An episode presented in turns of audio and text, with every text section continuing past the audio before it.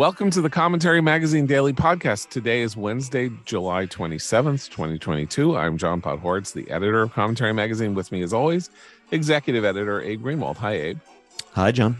Media commentary columnist Christine Rosen. Hi, Christine. Hi, John. I had to wait for my prompt.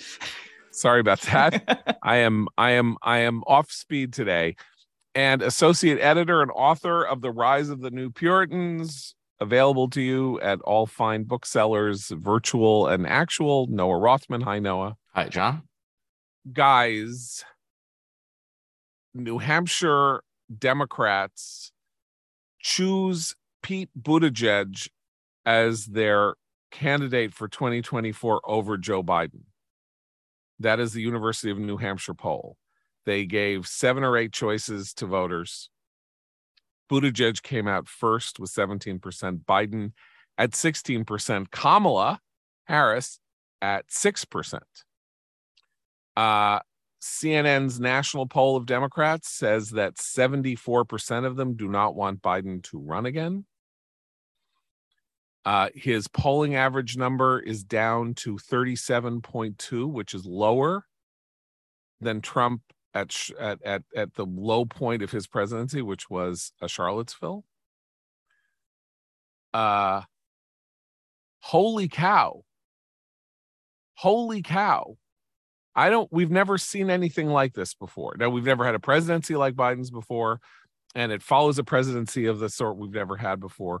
We've never had a 79 year old president before. We've never had a 79 year old president in the middle of an inflationary spiral before. We've never had a 79 year old president who pulled out of Afghanistan unilaterally before. So there's a lot of unprecedented things that have gone on to lead to this unprecedented result. But um, I woo, youch. Uh, thoughts? I'm extremely annoyed at the CNN poll. Um, they they have bastardized the methodology in, in, in an inexplicable way. So um, Harry Enten's formulation, and we need to get him on here to explain himself. Uh, his formulation is Harry Enten of CNN of CNN, way, but he is there. He is he is their he didn't analyst, conduct the poll. He's an poll analyst conductor. Yes. Um, yes. People. It's like when people are like, I don't want to talk about a Fox poll because I think Tucker Carlson conducted it. Um, so CNN, SSRS, they didn't do job approval rating in this in this survey, which is valuable because Enten's formulation is if Biden's still getting 70% approval among Democrats, he's not going to incur a primary challenge and he's most likely going to be renominated. Um, so we don't know what the job approval rating is in this poll, but they asked Democrats, who do you think the Democratic Party should nominate as their party's candidate for president in 2024? Joe Biden or a different candidate? Came out three quarters against Joe Biden, a quarter for. And they break it down by men, by women, by closely following January 6th, by not following January 6th, uh, by age, insofar as it's possible. It's, the sample's kind of small. Your your political leanings, your college education, your income, everything that's important, except race. They break it down by white people and people of color. And there's very little distinction between the two.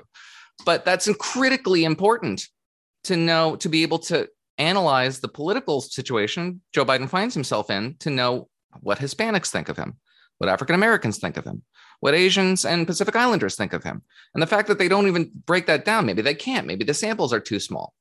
But the samples are too small to break it down by age 34, 18, 35, 49, 50, 64. They didn't have enough, they didn't have a sample big enough to break it down by age. So, so don't break it down like that or just give us the, the raw data. It's just it's it's it's less okay. valuable to the point okay. of not being valuable. So we're mad. So we're mad at the we're mad at the way the poll is conducted because they're trying to. I don't aggregate. know if it's a valuable finding because they don't have a sample big enough to justify this. Here's why it's a valuable finding because it dovetails with the University of New Hampshire poll.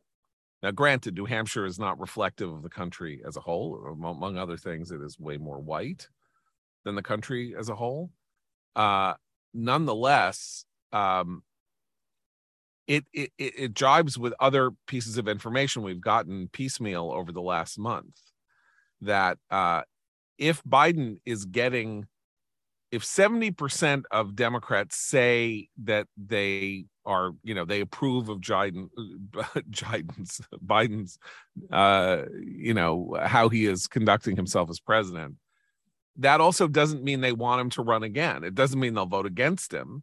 It does mean that that elusive and hard to factor in election quality called enthusiasm, Biden has a deep crisis when it comes to democratic enthusiasm for him. Now that is that can be overcome. Uh, it has been overcome before. Uh, Republicans, people don't really remember this. Republicans in 2016 were not enthusiastic about Trump. Trump won nonetheless. Biden could win in 2024 with an unenthusiastic Democratic uh, base or de- Democratic voters in general. Mm-hmm. Um, but when you get a lack of enthusiasm combined with uh, uh, an issue set that is um, unbelievably threatening and a White House that is proving itself astonishingly maladroit at managing itself in the in you know on a daily basis in the face of this kind of low level crisis i just i don't know i mean we're in we're in new territory here we're in new political territory here there is every reason to think that biden shouldn't run again even if he had 80% approval because he's 79 years old. He will be 82 when he is when he is sworn in in 2025 if he were to win in 2024. That is too old to be president. Everybody knows that. If he were the best president in the world, people would might still have hesitancy or difficulty dealing with that fact.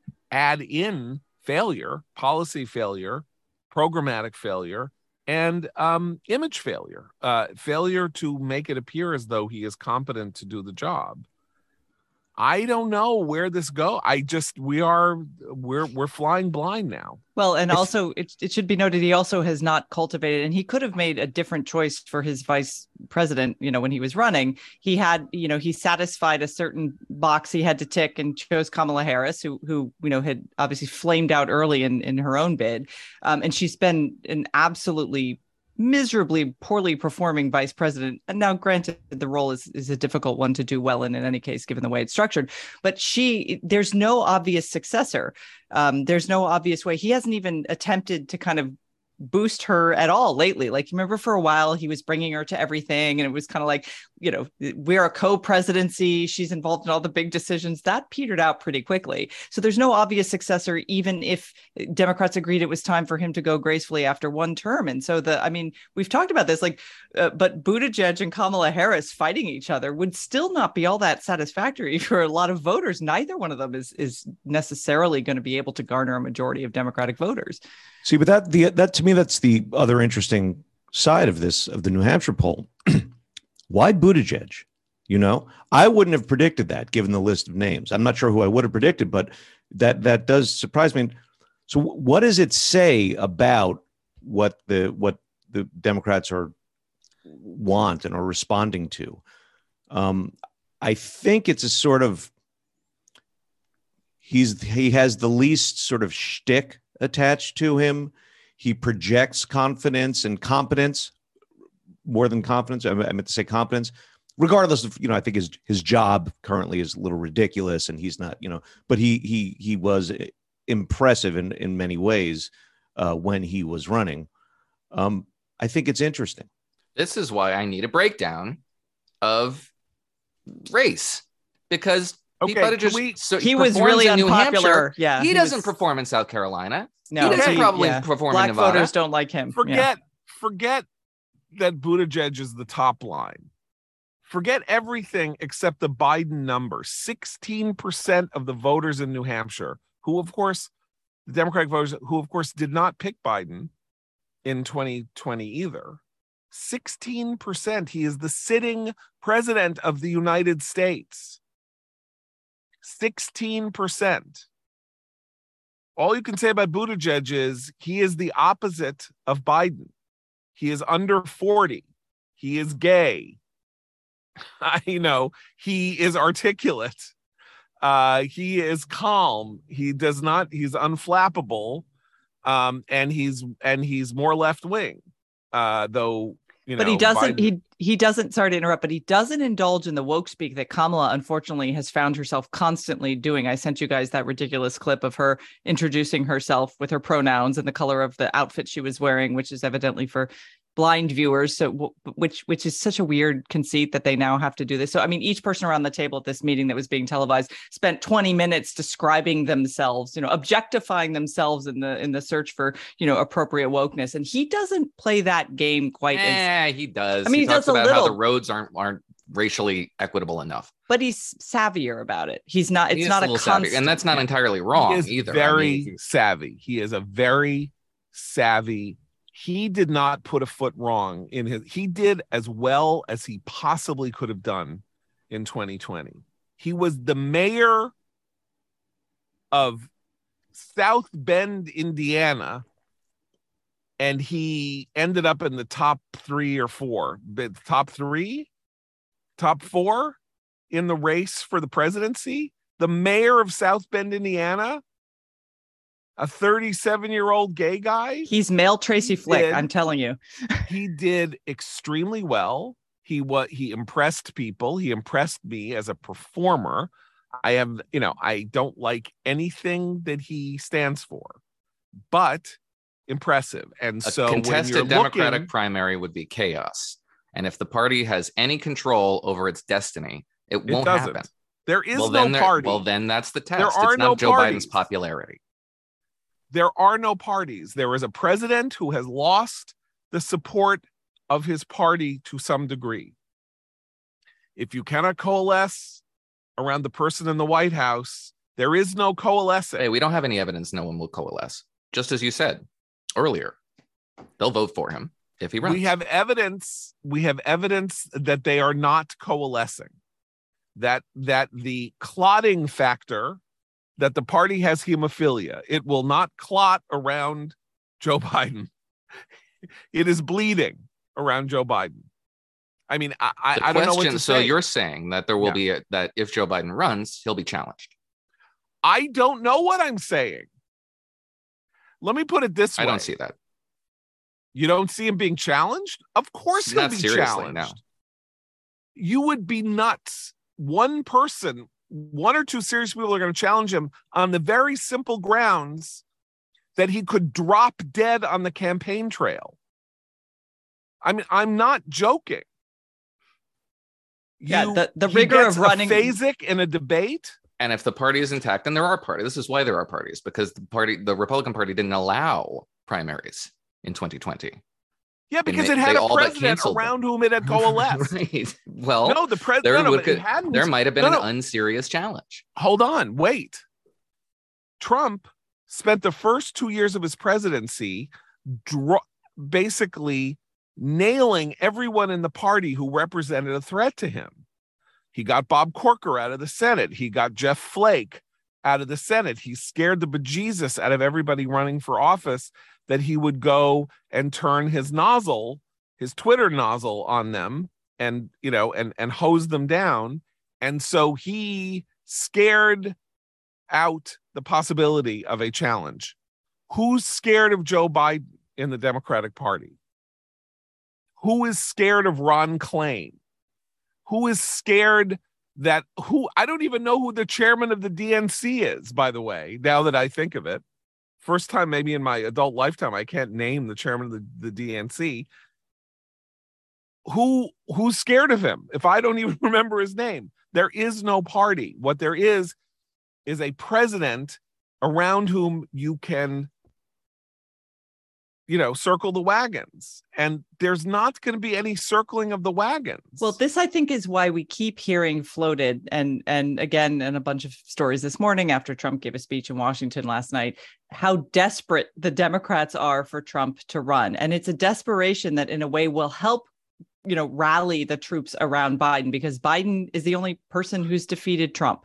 So this idea that no matter how doddering he is, no matter how incapable he is and and also the the the energy it will take, the stamina it will require, even of a perfectly healthy person to both run the country and run a presidential campaign at the same time is enormous. And he clearly doesn't have it in him. But they might rally around this idea that he beat him once, nobody wants him back. He's the guy. We just got to prop him up there. Um, I can see them making that choice. Um, but that's in some sense why they really want Trump to run because that'll give him an easy out for defending a president who's who's just cratering in the polls.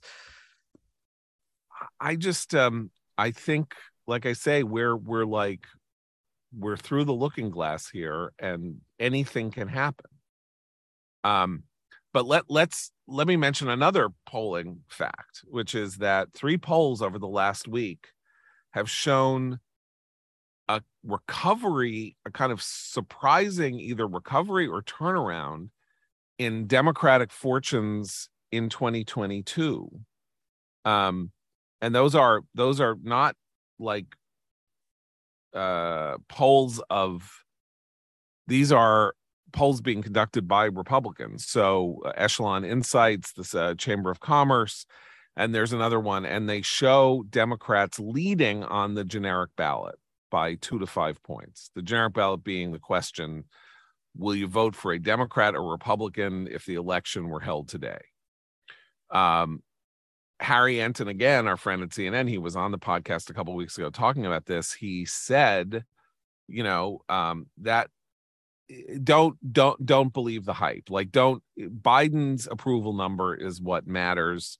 Going back in history, we see that Biden's approval number is all that matters. And uh, if it's not there now, it'll be there in September. So, unless there's a huge turnaround in Biden's numbers, you have to expect that the Democratic fortunes are going to sink as the fall progresses. Um, but maybe not. Again, maybe we're in an entirely new atmosphere, and and life is uh, life is uh, nuts or maybe not. I mean, there are likelier outcomes than uh, un- and unlikelier outcomes. Yes, this is all weird. This is it's difficult to assess what the political environment is at the moment. However, the likeliest outcome is that the incumbent president runs. The second likeliest outcome is that his vice president succeeds him. And the third most likely outcome is Republicans retake at least one or both chambers of Congress, given that this is still a referendum on Democrats' unified control of government. These are the likeliest outcomes. And we can get deep in the weeds about prospects that are that would be unprecedented, but we still have likelier than than unlikely outcomes. Um, I think two- you could throw uh, Biden being primaried into the likely outcomes. He I will really certainly do. be primary. I mean, let me put it this way he will certainly be primary. No primary challenge has succeeded against sitting president. I mean, Teddy Kennedy got 11 states in 1980. It's pretty impressive. But no, no one has ever unseated a sitting president from a primary. You don't do it in order to beat him, you do it to drive him out, right? That was Johnson in 68.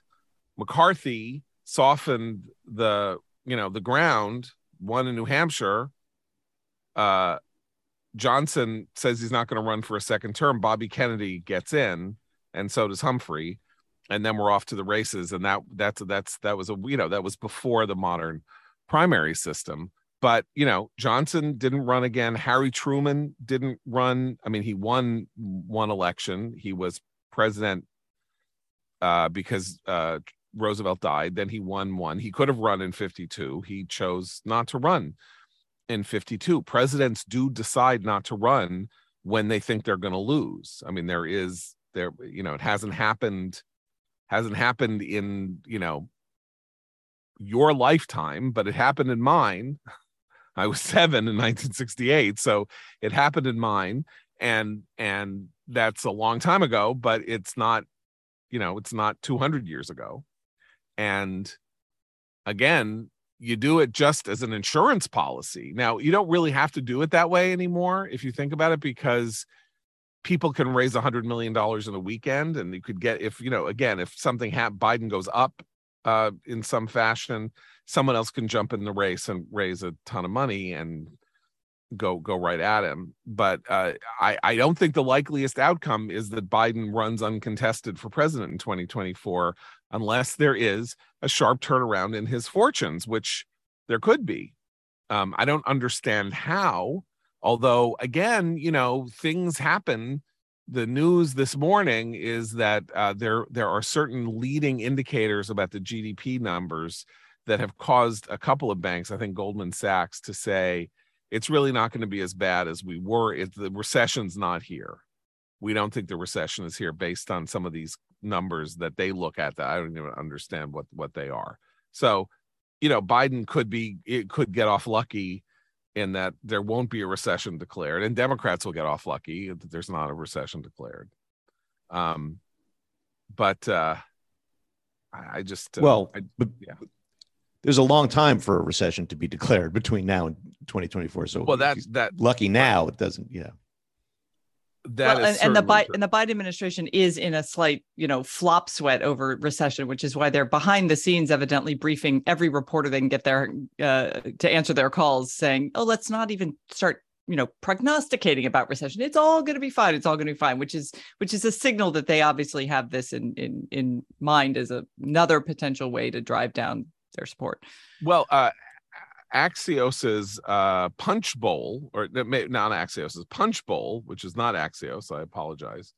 Um, this morning, uh, reports on a briefing, White House briefing of House members that really annoyed and enraged House members because they precisely were like blowing happy talk in their faces about about the state of the economy they weren't engaging with them seriously and and and weren't giving any guidance as to how they were supposed to talk favorably about the economy and about Biden just lecturing them on it. Our friend by the way Michael Strain no you brought this up uh, yesterday I think which is that there is some question about where this idea came from that recessions equal two consecutive quarters of uh, negative growth that that there's no there's no agreed upon macroeconomic set of principles that says that this is how it should work but michael strain went back and said uh, what was the common factor in the 10 previous recessions that we've been through since world war ii two quarters of negative economic two Yeah. consecutive quarters There's of a, negative economic there's growth. a big push on the right now to 10 indict 10. the press for for re- repeating credulously this White House talking point that oh it's not two it's not two consecutive quarters of negative growth. It's this complex cocktail of uh, of, of metrics. And there really is no hard and fast rule around it. It's pretty much if you go back in the news reporting the AP which has been the focus of the right the right's frustrations but AP New York Times CNN uh, they do mostly acknowledge that this is a common understanding of what a recession is, um, but it's not uh, a, a fully comprehended a recession because in 2001 we had a recession, but no two consecutive negative quarters, and in 2020 we had you know uh, what felt like a recession because it was an engineered economic collapse, but there were no two quarters. So No, no, no, no, no. Wait, wait, wait, wait, wait, wait, wait. You didn't hear what I said. Michael Strain, whom I trust, who was an economist at AEI, said every official recession Right. over the last 20 years that counts as a recession was preceded by two quarters of negative economic growth. Right. And there are other factors involved. And the press has been relatively consistent by being inconsistent. Is that they they didn't just change their minds all of a sudden and decided to go with Biden's formulation. Well, you know what this reminds me a little bit of? I'm not saying this is inevitably the way it's going to go, but when COVID first started spreading everywhere, it's like, is it a pandemic? Is this a pandemic? Well, a pandemic has to be this and has to be that. And then before it was officially declared a pandemic, we all knew it was a pandemic. Right. By the way, I got this wrong. Here's what Michael said Michael said, out of the past 10 times, the US economy has experienced two consecutive quarters of negative economic growth. How many times was a recession officially declared after the fact? Answer 10. So I, I did it backwards. Every time there have been two consecutive quarters of negative economic growth, there has been a recession. 10 out of 10. There have been recessions that did not feature two quarters of negative economic growth.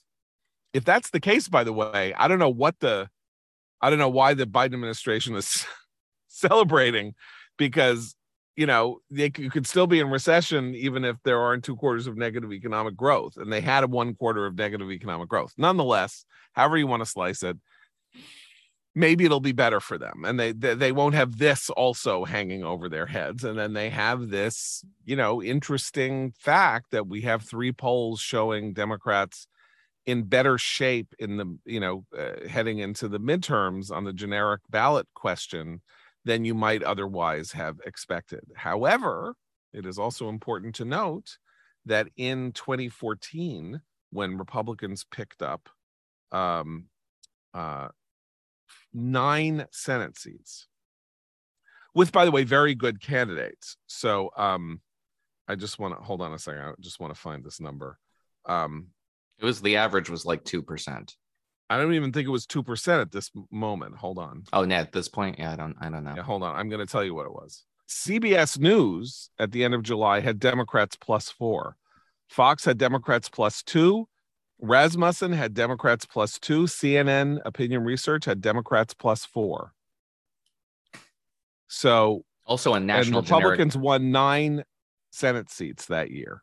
Yeah. And they won they won seats in the House also, but there wasn't much for them to win because they had already won 63 seats in 2010. So it's the same with the Senate. And the national generic ballot means precisely nothing because we're talking about contested districts, not the entire country. Right. And the contested district ballot uh, poll that we saw last week, I think had Republicans up eight. That was in the 56 districts that are viewed as competitive or that are, you know, uh, in which Biden, in which the Biden plus number is very low eh, or they're competitive or something like that.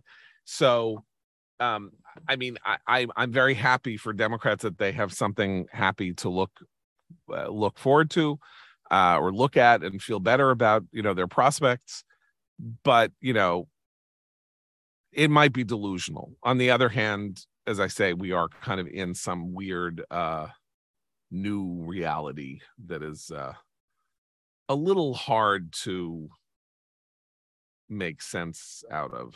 I gotta say, and but what's not hard to make sense out of is how you want to increase your productivity. And I'm going to tell you how with our new sponsor, ClickUp.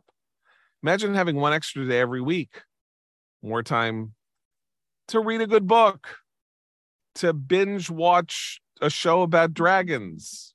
You know, I mean, there are going to be two of them coming up. You want that extra day a week so you can watch either House of the Dragon or Lord of the Rings, the Dragon of Power, or whatever the hell it is. Now that's possible with ClickUp, the productivity platform that'll save you one day a week on work guaranteed. ClickUp began with the premise that productivity was broken. Too many tools to keep track of, too many things in entirely separate ecosystems. There had to be a more productive way to get through the daily hustle. ClickUp is the one tool to house all of your tasks, projects, goals, spreadsheets, and more. ClickUp is built for teams from 1 to 1000 plus. It's packed with features and customization options that no other productivity tool has. So you can work the way you work best. Whether you're in product management, engineering, sales, marketing, or HR, ClickUp has easy to use solutions that create a more efficient work environment. Join the more than 800,000 highly productive teams using ClickUp today. Use code commentary to get 15% off ClickUp's massive unlimited plan for a year, meaning you can start reclaiming your time for under $5 a month.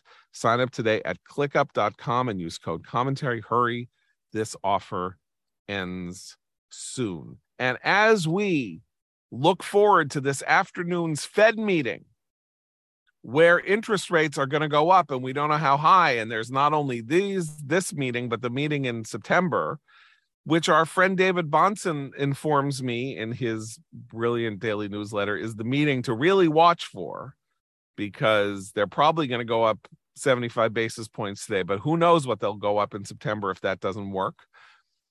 I bring up David Bahnsen because, of course, when we're talking about understanding the workings of the economy, It is time for you to get David's book that I've been telling you about. There's no free lunch, 250 economic truths.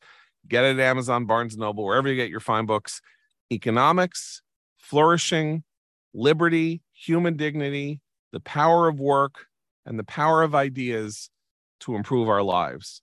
One topic per day, supported and ballasted by great quotes from great philosophers, economists, theologians, and thinkers, and an explanation of the concept in question. There are 250 of them, 250 economic truths. There's no free lunch. David Bahnsen of the Bahnsen Group, with three and a half billion dollars under management, knows wherever he speaks.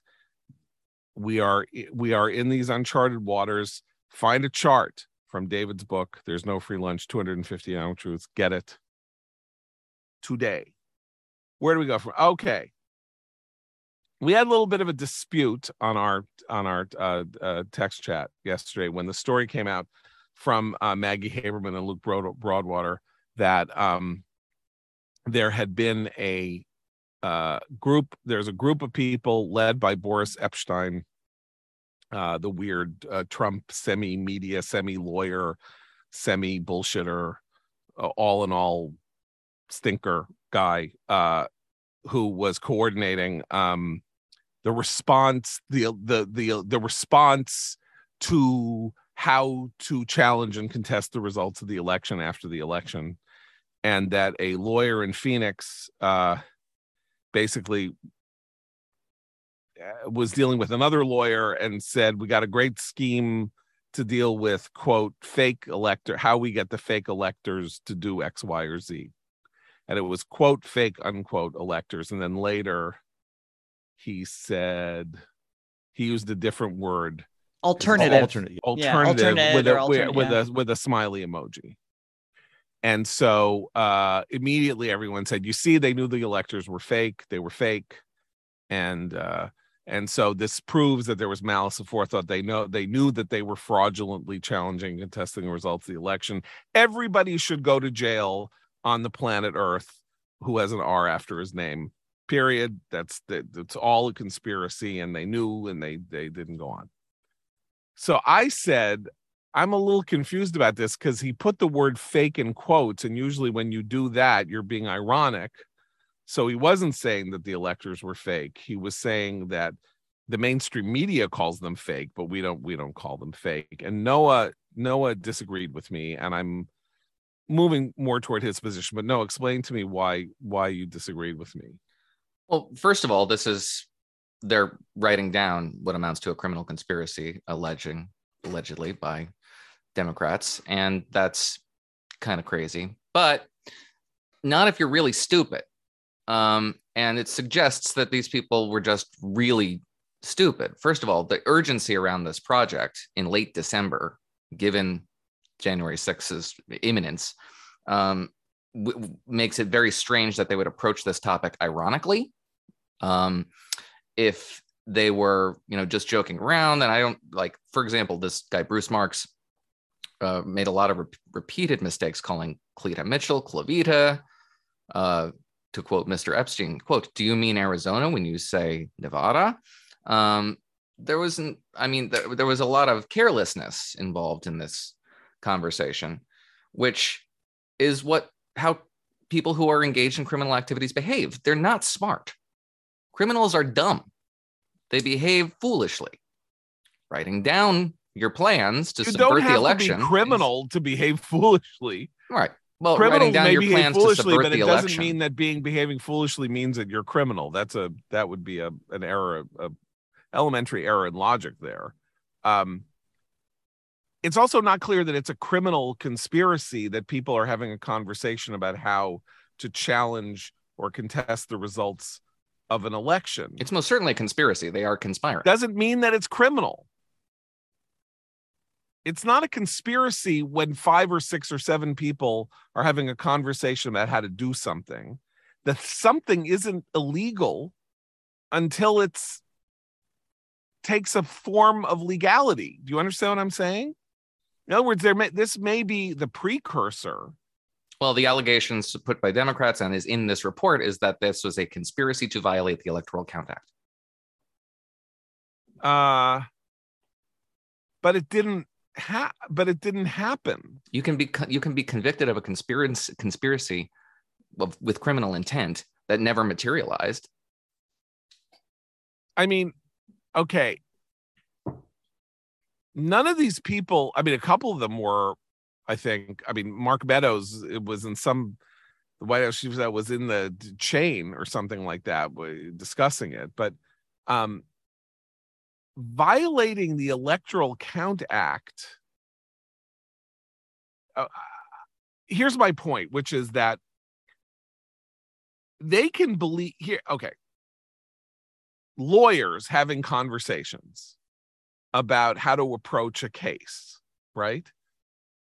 Those conversations are usually privileged because they're lawyers, they're privileged conversations, and they're coming up with strategies. They want a result, right? They want to find their client innocent or they want to, you know, whatever it is they want to do. And so they're like, well, we could try this or we could try that or we we could try the elector strategy. You know what? John Eastman says forget the elector strategy. We should just go with Pence invalidating the election. Uh, the fake elector strategy isn't really going to work, or we no one's taking us up on it. They needed governors to take them up on it to uh, to to uh, Republican governors who would who would somehow credit the fake the second set of electors. I don't. It, it's also confusing, but my point is they're having these conversations about how to secure the result they want, which is that the election is challenged before inauguration day. Is that prima facie a, a criminal conspiracy to want the election results challenged? I'm not sure. It's It is not up to it was it's this is it's not up to us to decide whether it's criminal. It is a conspiracy by definition. no, And there are certain things that you as a lawyer can't really do involving moral turpitude, for example, which is grounds for disbarment, violating disbarment is not a criminal. That is a that is a Again, guild. drop That the is criminal. that is thing. an infield.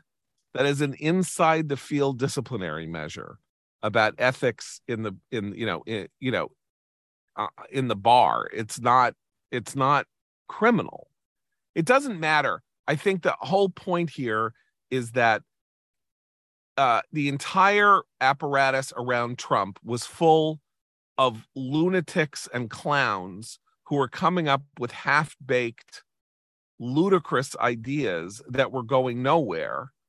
And they were cosplaying a conspiracy, you know?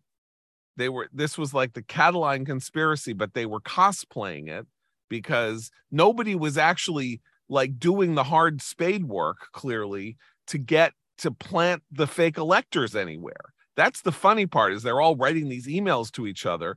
Who was actually assembling the fake electors? Who was putting pressure on each governor to find? I mean, there was like this thing where they were supposed to have an electoral slate in Michigan that state senators or something like that could say they wanted the state to you know that was they were the real electors.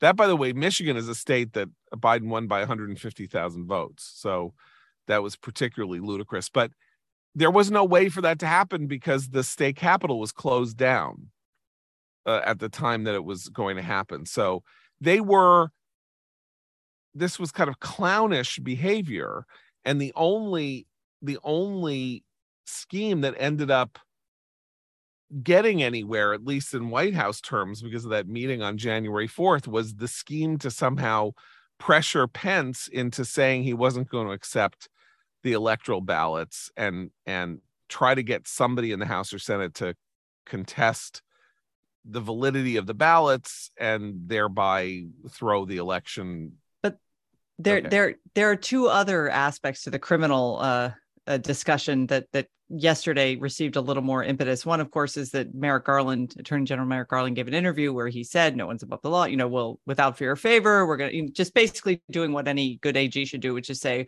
no one's above the law. We're looking into it." But the Washington Post published a story about just how deeply the Department of Justice is actually circling in on Trump and his immediate advisor group. You know, in terms of you know the kinds of the, a couple of Pence staffers who's who's who are have been asked to testify, and lots more phone records that might kind of you know actually fill in these gaps about whether you could charge someone criminally namely Donald Trump with any sort of conspiracy or or obstruction charges. So they are actually trying to build a case or looking to see if there's a case to be built. And those combined in some ways i think make the the email story more interesting because it's just another piece in this larger puzzle about whether or not they will be able to bring criminal charges against trump before another election I mean, it, it, has this weird quality, right? Well, obviously, we got this story that you mentioned that the, DOJ was asking that the Justice Department investigation into January 6th, people were asking other people questions about Trump. I take it to mean that that was Marc Short, the former chief of staff to Vice President Pence, who is working on the Pence for president campaign in 2024 and thus has a working interest in discrediting Trump to the extent possible. Um, but he said they're asking me questions about it. And I'm a little so what clearly following along the lines of January 6th, they are trying to figure out whether there is any way they can find a piece of evidence that connects Trump to saying, I don't care whether the Biden won the election. I am going to do what I can well, to overturn it, or I want there to be a riot. Well, right. Two different charges he could get, right. right. One is seditious conspiracy, and one is a conspiracy to obstruct the actual election, you know, being certified. Right. And both, right. I mean, we've gotten tantalizing hints from the January 6th committee, whose investigation is obviously very totally separate from what the DOJ has been looking at. That there's just been these, you know, hints here and there that there's some evidence of that, but they have to really prove before a grand jury that there's enough evidence on either of those two charges criminally to indict. And witness tampering. Right. Well, I mean, there are any number of charges you could imagine. It is getting that one thing where somebody says, Trump said to me, you know, send that armed crowd to the Capitol. That's that's what they need. And uh I do have to say that the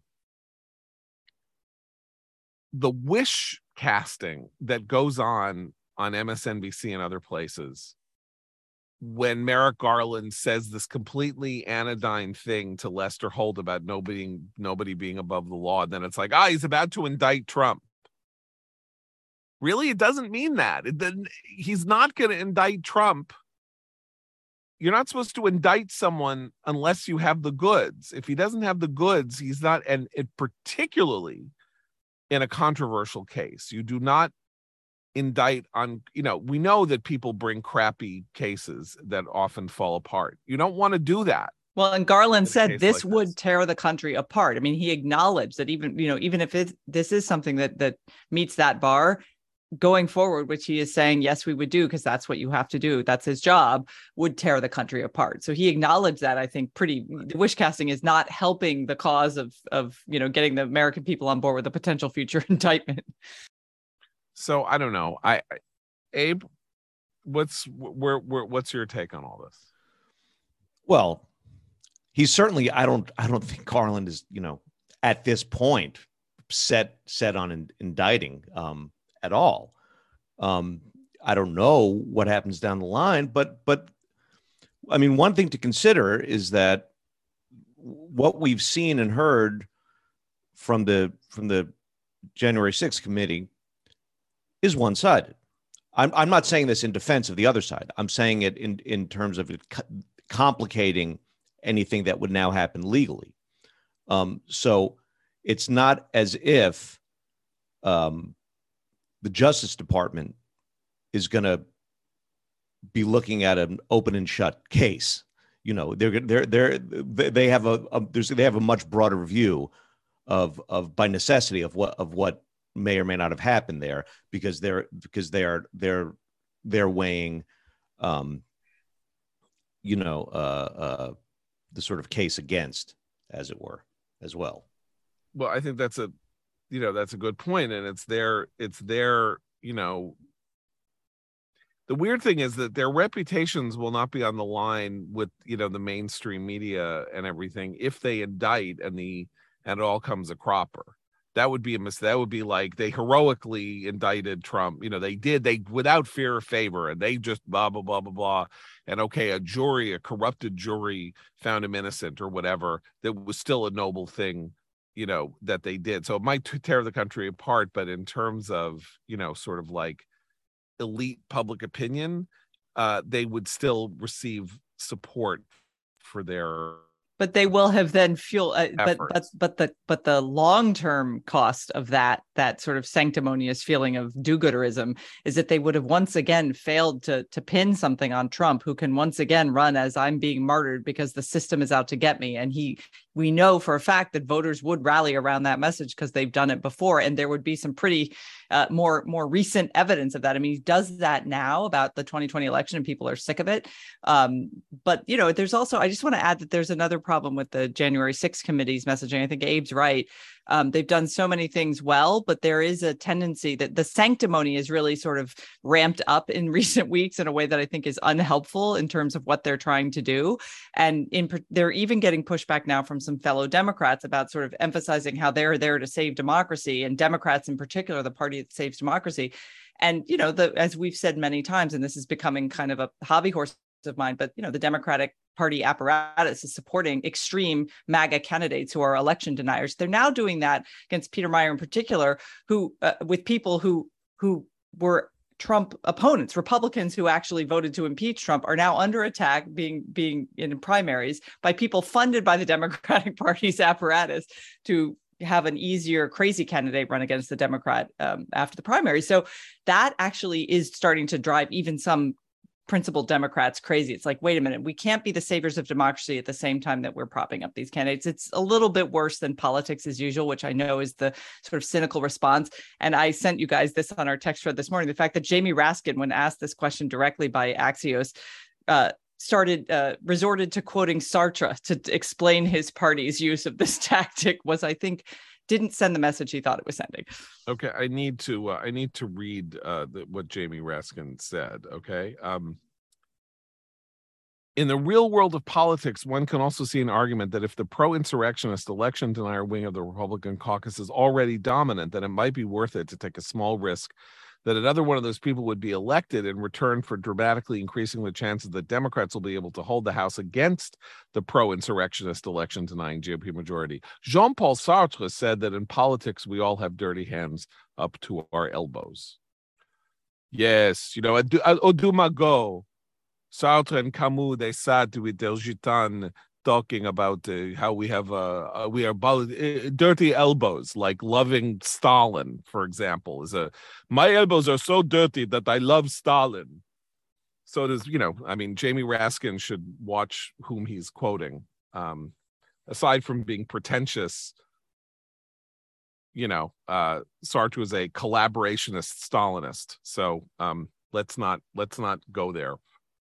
Uh, I agree with you about the sanctimony, though. The last two or three, uh, the last 15 minutes of the last Thursday's hearing, where people that I admire, Liz Cheney, whom I admire, Adam Kinzinger, whom I admire, and and and um, uh, why am I forgetting her first name? Luria, Elaine Luria, whom I admire, you know they like got all up in our grill uh, you know about about the the moral stain and you know uh, you know like leave me alone. You know what? Let me draw my own conclusions.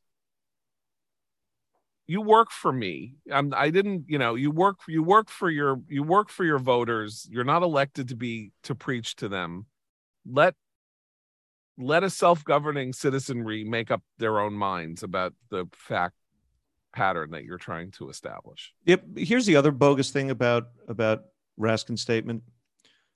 If, as he says, if if the Republican Party is already in that in fully in the hands of of uh, anti-democratic MAGA maniacs, then you don't need to throw money behind those candidates, right? That's you're you're they're you're they're already your opponents. They're already going to win. You're boosting them. You're you're making it. excuse me. You're making it happen. So it's a complete, ridiculous, logically contradictory statement. Look, it's an end just it's an ends justify the means argument, which everybody always resorts to when they want something they're really not supposed to want, you know, because procedurally they're doing something immoral. It's like, well, it's not, it's the higher morality. That is what an ends justify the means argument is. And whenever you see people going for it or like saying, ah, oh, you know, or being cynical, but at a higher form of cynicism. But oh, also- cut the crap. This is politics. We're all dirty in politics. But see, but we're think dirty for we're dirty because we're trying to save this country. That's- That's, so- the dirt that we're in. that's that's the part where the sanctimony actually that's where the layer eh, i would have more respect if they were just like look politics is a is is a mess. This is what we do. Look that was the argument trump made way back when. I mean remember when he was president he would often say well well everybody does this. I've got to do it too. That i would have respect for in the sense that at least they were being honest. But what they're saying is you have to allow us you have to trust us to use all these terrible tactics because we know what's best. We know that we are here to save democracy I mean, the the other example I'll give is the Democratic Party is really pissed off now because Disney Plus or Disney and Hulu and some other streaming services are not going to allow politically controversial ads on either side to air on Hulu. Um, so this has infuriated Democrats who are now accusing Hulu of not allowing American, you know, Americans won't hear the important way Republicans are trying to strip them of their freedoms of course they would not be arguing that if it, if they had you know it's a it's a universal ban. It's like we're just not going to get involved in this. Is not what we want our viewers to see. We're going to just stay out of it which is kind of a wise approach. But this already idea reversed itself. Oh did they really? Oh Mhm. of course. Oh geez. Okay so that's going to start a different battle. But the it's the sanctimony. I keep coming back to this. It's the sanctimony of it's like just trust us. We know how to save democracy. It's like then you don't understand what democracy is. I know i'm getting all wound up but democracy is sometimes people who you think are crazy and have terrible opinions winning. And you tolerate it because that's what a democracy is. It's a, it's a little more hard scrabble. You don't democracy isn't ceding these decisions to an elite that thinks it knows best Okay. Democrats being hopelessly cynical and malicious and willfully destroying their brand doesn't exculpate anybody in Trump's orbit. These two thoughts can that's exist in the same absolutely head. right yes that's correct I don't yeah. see how they're even related.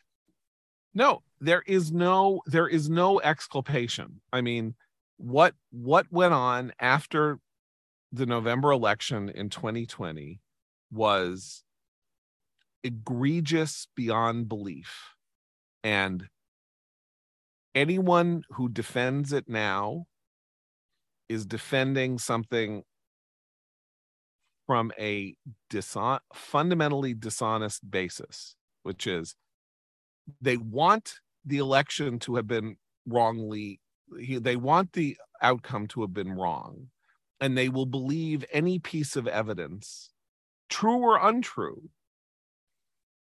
that they can use to adduce the wrongness of the result and biden won exactly the way trump won with narrow margins in three states and suck it up.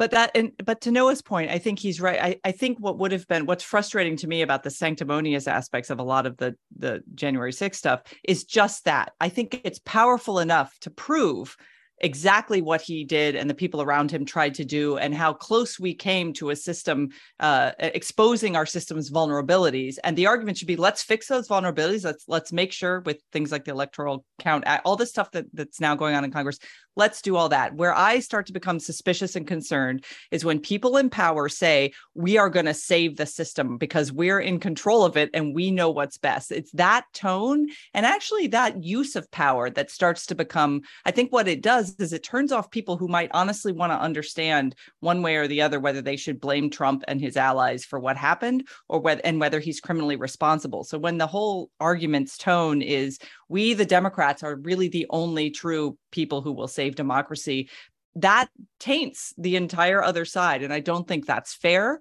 I don't think the fact that people who actually voted to impeach Trump are now being might lose a primary to crazy MAGA election deniers because they got propped up with hundreds of millions of dollars from the Democrats. So that's where I think you're right, Noah. That message is actually the most powerful one, and, and it doesn't excuse Trump. And I Pete, think a lot of people will find a way to excuse Trump if they if they really reacting to the sanctimony. Pete Meijer, who's being one of the many who who's being targeted here by these slick Democratic ads. Sorry, are, I mispronounced to, his name earlier. They talk to his opponent. They they talk up the opponent as being a, you know he's too conservative for the state of Michigan. He supports Trump too much. These are ads running in a primary, and that's that's the strategy. So he says in no uncertain terms, quote, I'm sick and tired of hearing the sanctimonious bullshit about how the Democrats are the pro democracy party. Um, here's a guy who can hold two thoughts in his head at the same time and vote, voted to impeach Trump, would have done it again, regrets nothing, defends it, but also understands that Democrats are being sanctimonious liars. Um, these two things coexist in, in our, and it's the reality we live in. So we better wrap our heads around it. Uh, speaking of election deniers, Stacey Abrams, uh, who uh, claims to be the you know rightful uh, governor of Georgia, who is running uh, for a you know a second time to uh, unseat Brian Kemp, who beat her by fifty thousand votes in 2018. Polling has just come out showing Kemp relatively comfortably ahead. I mean, it's not runaway, but he's now he's he's been consistently ahead by five points. He's close to 50. She's in the low 40s. And one of the reasons to credit this poll for its seriousness is that uh, it shows that Herschel Walker, the Republican candidate for Senate, is running three points behind the sitting Senator Raphael Warnock. Um, so obviously this polling is not showing some kind of a partisan bias in either direction. It's showing a result in which clearly republic some 5% well 5% out of 48 would be what? That's like 12% or something. It's it's not 5% like 12% of the people who would vote for kemp among republicans probably are not going to vote for walker and so uh, uh, it will be interesting to see how Stacey Abrams deals with a second defeat. Does she acknowledge the defeat the second time, or does she claim yet again that she was somehow illegitimately robbed of a proper result? Um, I think a lot of Democrats are going to have difficulty accepting this the second time because they want to say that election results are fairly since, of course, the election results in Georgia in 2020 were all entirely fair, right? They showed Trump lost, therefore they were good.